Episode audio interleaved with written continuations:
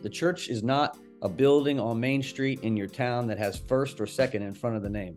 It is not, a group of Christians somewhere protesting outside of something for something. It's always wherever the crucified people of history are and whoever has aligned themselves in solidarity with the crucified and oppressed peoples of history, because that's who Christ is. That's what Christ did. That's what Christ's followers did throughout the New Testament. So that's where the church always is. Welcome to all God's children. I was glad when they said unto me, let us go and talk about that taboo trinity, race, religion, and politics. Thank you for joining the Raceless Gospel Podcast, where we gather this season for some bodybuilding and to discuss whether the church is a body or a building. I am your host and podcast pastor, Starlette Thomas.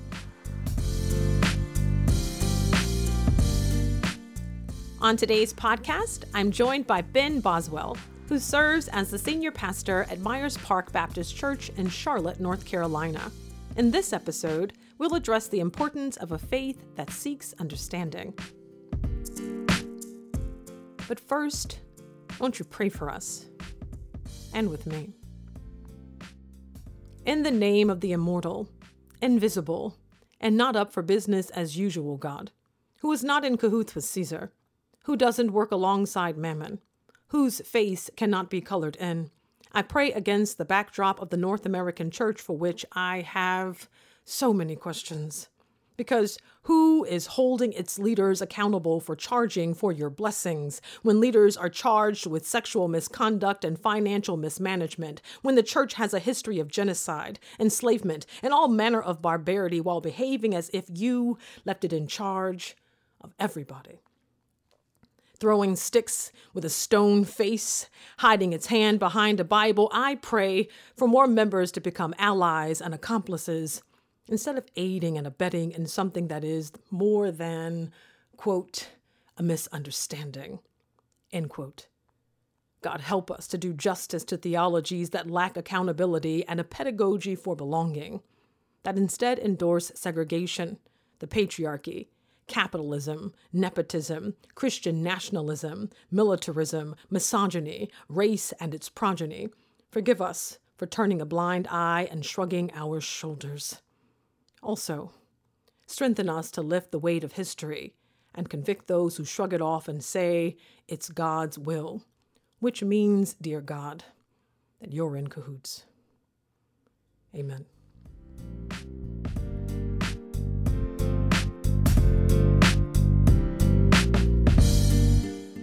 First, giving honor to God, who is the head of my life, to the pastor, visitors, saints, friends, and the American church especially. Upon rock-headed people like Peter and those who throw rocks at people like Paul, Christ builds his church. From those who talk loudly but do nothing to the worst of the worst, from tongue-tied to scale-eyed, Christ calls his church together. Head, shoulders, knees, and toes, it is Christ who holds us all together. I just stood up to testify that I have more interest in the ties that bind than the white supremacist lies and pride that we hide behind. I want to see us all come together, not in the sweet by and by, but in the here and now. And I need answers as to why it has taken so long when Christ has shown his followers the way. Are we there yet? Are we there yet? Are we there yet? How long do you think I'm going to wait before I leave the church behind? How long do you think it should take to repent, repair, and restore the body of Christ racialized? To denounce the idols we've made that now take our sides and favor our political party? To acknowledge our feminine side and not question a woman's calling, because Jesus is calling, and he wants to know why we aren't here yet. Don't shrug your shoulders. Answer him.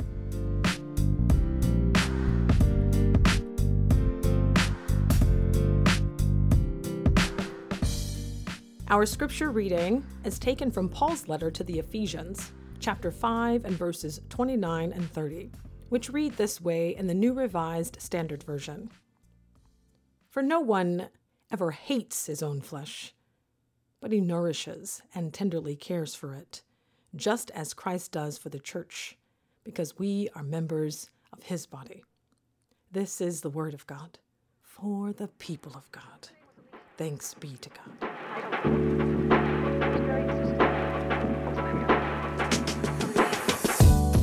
This is Reverend Starlette Thomas, your podcast pastor, and we'll be right back.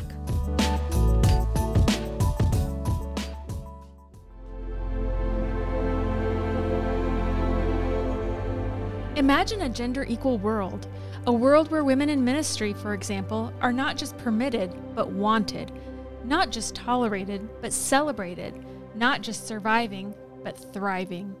Baptist Women in Ministry, BWIM, has been standing in solidarity with women in ministry and leadership since 1983. BWIM provides support and community. It advocates for the full affirmation of women in Baptist life. But despite 40 years of progress, statistics tell us that nearly 9 in 10 Baptist women face ministry obstacles simply because of their gender. Baptist Women in Ministry is taking action with its new Multiply campaign. It's the next engine of evolution to find liberation from patriarchy. Visit bwim.info/multiply to learn more and multiply.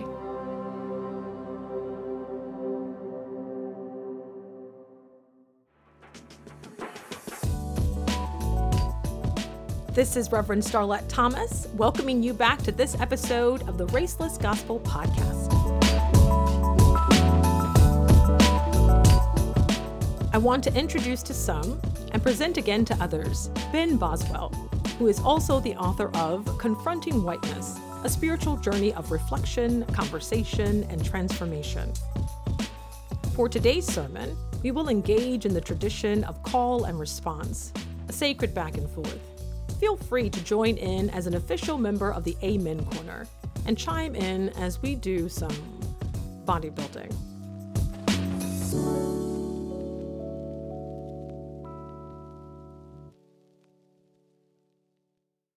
We're here to talk about bodybuilding. We're here to do some weightlifting.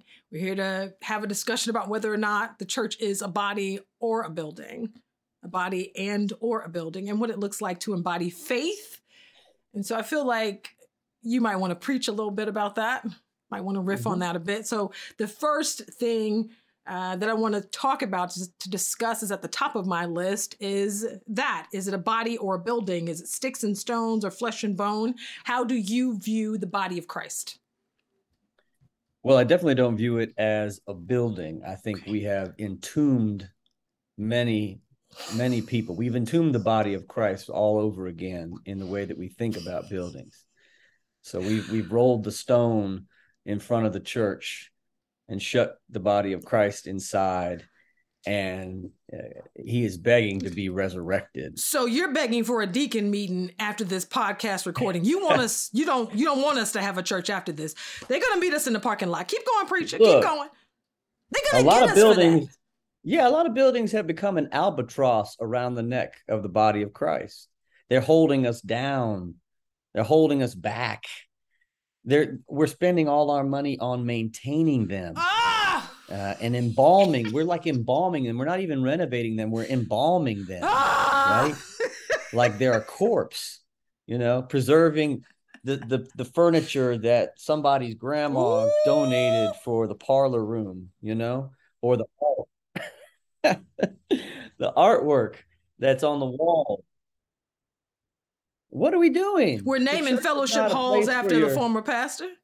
The church is not a place for your leftover yard sale. We can't make a donation and leave it at the church. I want to write it off on my taxes. So many think they can. The Lord laid it heavy on my heart that this quilt belongs in the narthex. Yes, and we rebuke that in the name of Jesus. That is above every name. We rebuke that in the name of Jesus. Yes, we have entombed ourselves. We have rolled the stone in front of the church, and we continue to do that every finance meeting where we're talking about we need a new water heater, and we got a leak over here, and we got a leak over there. We're spending so much time. Just think, don't even do a financial audit. Do a time audit. Yeah. On how much time you're spending talking about maintaining the building that you're in instead of out in the world doing the work of ministry, of justice and love in the community. We're going to fail that time audit, right? Say so. I'm going to fail that. So if the body of Christ has a good head on its shoulders, here being Christ, right? Then why do questions remain concerning love, justice, and mercy, as you mentioned it? Well, we have spiritualized and sanitized the life and teachings of Jesus. Like we do with every figure of justice and love in our world, King, Malcolm X, we sanitize, we sterilize, we sentimentalize, we spiritualize everything that they said. Come on, preacher! The point where we don't even understand what they're really saying. We're not taking any of it. All we've got is what's been strained through these, just like filtered down into nothing. I want the concentrated stuff. You remember the concentrated orange juice you used to get in a can when you were a kid? You had put it in the water and stir it up. I just want the concentrated gospel. Give me that. I don't hear a lot of people preaching the concentrated gospel because the problem is they can't maintain these big buildings once you start preaching that, because the people start leaving. People who gave the donations for the building, whose names are on the building, on the plaques, they start getting angry. They try to force the pastors out. It's a vicious cycle, right? It's a vicious cycle. But the reality is that we've tamed the message of Christ, tamed the message of Jesus. We've made it easy to follow. You know, so what does it mean to take up our cross and follow? Somehow it's become easy to do that. How is it easy now? It's not easy. Never supposed to be easy to follow someone who was crucified by the state. A lot of that has to do with we've become the dominant culture in society, and which makes it almost impossible for us to read the scriptures rightly. Now, you spoke a word. Dietrich Bonhoeffer says, when Christ bids a man or a woman to come, bids him to come and die. Gardner Taylor also talks about this candy gospel that the preachers are talking about. It's sweet. It's good to eat, but it rots your teeth. It doesn't, there's nothing that you can build upon. It's not good for the body, though it tastes good. So when you start talking about that concentrated juice, I thought about that high concentration of fructose syrup, how it may taste good going down, and it's so sweet and it's good for my tummy. And boy, didn't we have a time at church, but don't ask me what we talked about at church. Right. And just like the high fructose corn syrup, it makes us big and lazy. And as Christians, theologically, spiritually. Fix it up, Doc. It makes us big and lazy and unable to do the hard work. Our muscles are not strong. We're not able to do the work of that. So what happens is we become, we lose courage. Yeah. We become fearful, right? And in our fear, we're like, no, I got to protect what I have and my house and my power and my status in society and my family. And I'm not willing to risk any of that to follow Jesus in a radical way. Which is why we end up not being able to build the body, which is why we can't do any heavy lifting theologically. You've made a fine point, but answer me this. Head, shoulders, knees, and toes, in your estimation, why does the North American church, the body of Christ, remain separated? Let's get a little closer to it. It's interesting that you asked me that. Every time I'm interviewed about the work I do on anti-racism, on confronting whiteness, I always get asked by the interviewer from the news or the newspaper. They use that quote from MLK. You know, the most segregated hour is 11 o'clock on Sunday morning. As if I never heard that quote before. As if that's the only thing Martin Luther King Jr. ever said. And I always ask the question to them, you know, who segregated the church? We white folks segregated the church. Tell the truth and shame the devil, sir. What? We segregated the church. Now all of a sudden, Pastor Ben? Who? Y'all come on back. Come on back now. We need y'all to come help us because we're dying. Would y'all come help our churches survive now? Why would a black person want to come to a white church? I mean, that is... That is such a question for me. I mean, I'm grateful we have people who have come to a predominantly white church here, but part of that is because we have been doing anti-racism work. You know, that's why they want to be a part of a community that's confronting whiteness as such, that is interracial, but they don't want to be a part of a community that's just, you know, not talking about race at all or pretending it doesn't exist. That's right. That's right. Not talking about any social issues at all. And I think part of that is because the reason why people keep saying, well, I wish we could all just go to church together is a misunderstanding of the importance of the Black church. I mean, this is the critical and the first place of autonomy in Black society. In From America. Hush Harbor. The first place of freedom. The first place of self-expression. Yeah. Political mobilization, religious freedom.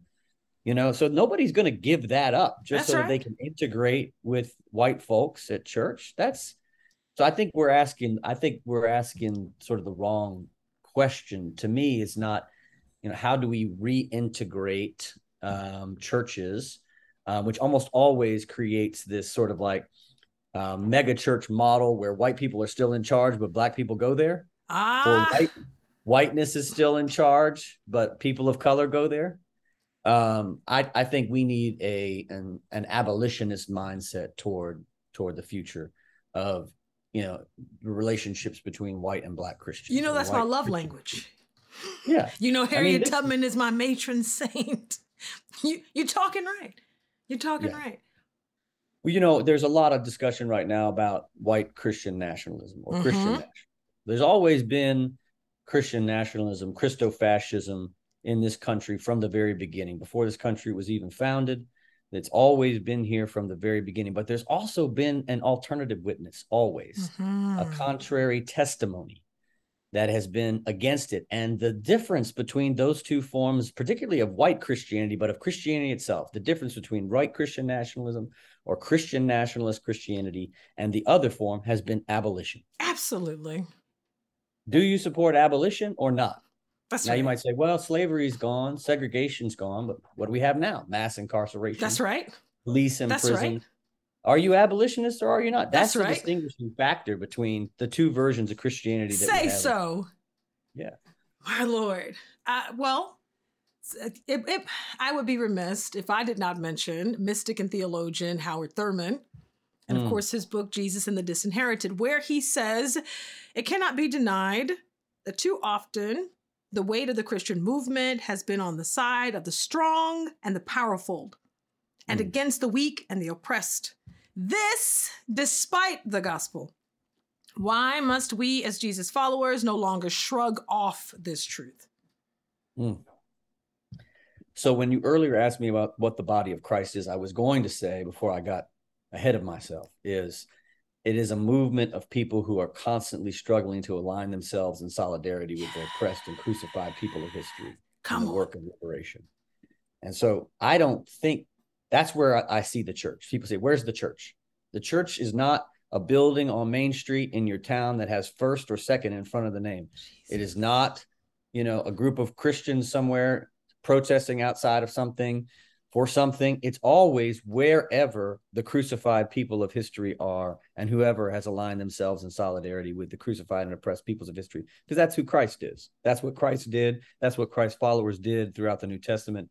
So that's where the church always is. Wherever people are doing that, the church is. So I see the church in movements for abolition that have nothing. They're not saying anything about Jesus. They're not talking about Jesus. They're maybe interfaith. Maybe they're agnostic. That's but they are being Jesus. They are being the body of Christ wherever they are. You know, I see Jesus in Moral Monday movements. I see Jesus in protest movements against police and prisons. I see Jesus in people calling for affordable housing, healthcare, public education, a living wage. Call the roll, sir. I mean, I think this is one of the things that the church has missed out on in our sort of compartmentalization and fragmentation of the gospel from real life. We thought it was all about punching our ticket to go somewhere when we die. It's all about how we live here. It's always been about how we live here and what we do here. There's no way to separate the gospel from politics or ethics or morality. It's always been political. It's always been moral. It's always been ethical. And so we have to find ourselves on wherever the arc of justice is bending toward those folks who are working for liberation. So one of the things we could do as a church today is find the movement for liberation and get behind it. That's right. That's where the church should be. Get somewhere and lay your body down. I don't trust people who won't put their body on the line.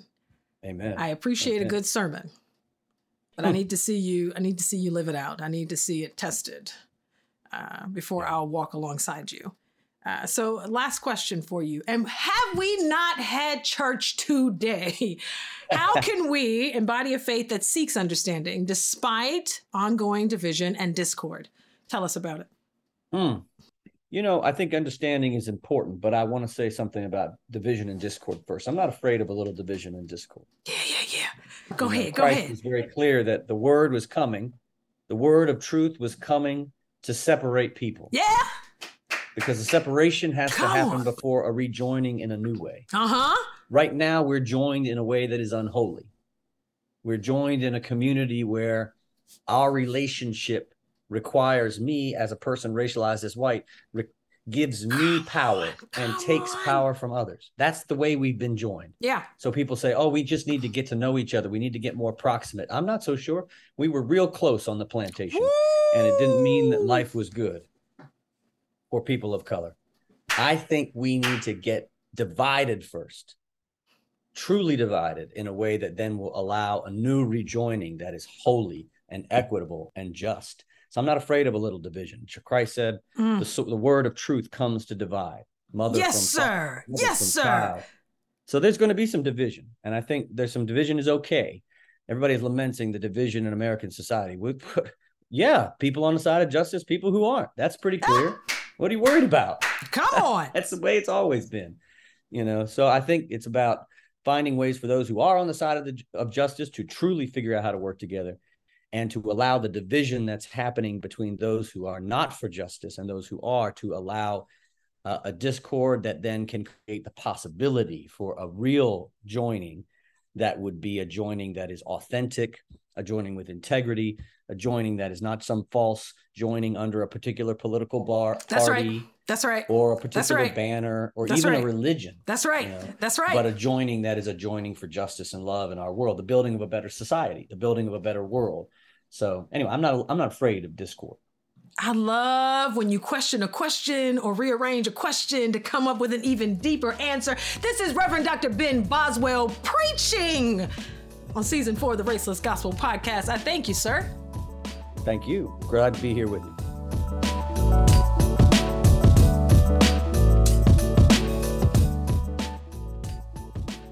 So we're in the fellowship hall, you know, just going over the sermon. And, you know, I was saying if people didn't get it in the moments that were ours, that they did not go to Sunday school or Bible study because he put it within earshot. But Pastor Ben still feels like preaching. And we're going to let her have a word with us in this fellowship hall as we snack on these cookies and drink down this juice. What you got to say, Pastor? Well, in my tradition, we call this talk back. So I'll give you a little time for talk back here. You know, somebody said something about the unholy joining. I think when folks are asking me about the segregated hour, when those reporters, those interviewers are saying, you know, Pastor, what do you say to folks who say the most segregated hour is Sunday morning? You know, I say, well, I don't want an unholy joining. I don't want to bring people together in a relationship that is going to cause more violence. We've been in 400 years of violence. You know, I had a professor once said the way that most white people think about race is what's 400 years of slavery between friends. Woo! That is not a holy way to think about what we've been through, what we've done, what our ancestors have done. So we can't just put people together. You can't put an abused spouse back with their abuser and say, y'all talk it out. Say so, sir.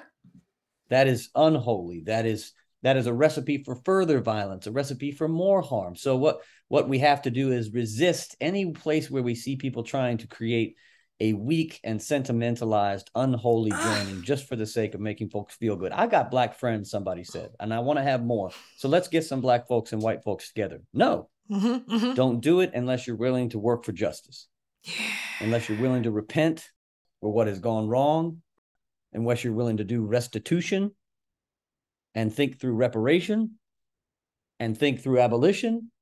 What are you doing? You're just trying to do what's 400 years of slavery between friends, and that's unholy. So that's what I would just want to bring back, this segregated hour and this idea of division and discord. I'm not afraid of division as long as it's leading us toward a holy union a holy coming together that is a union where there is a restoration of a new relationship, reparations, repentance, restoration, restitution. Then I think there can be a holy joining, but not until. You said there is no witness without the work. Show me that you've done the work. Y'all, just send your offerings over. Slap your neighbor and say amen, because what a time we've had with the Reverend Dr. Ben Boswell. I don't know about you all, but my soul has been blessed. I've been fed. I don't know about y'all. But if you're still hungry, you know, you can hang around for the fellowship hour. I'm sure there's more to talk about.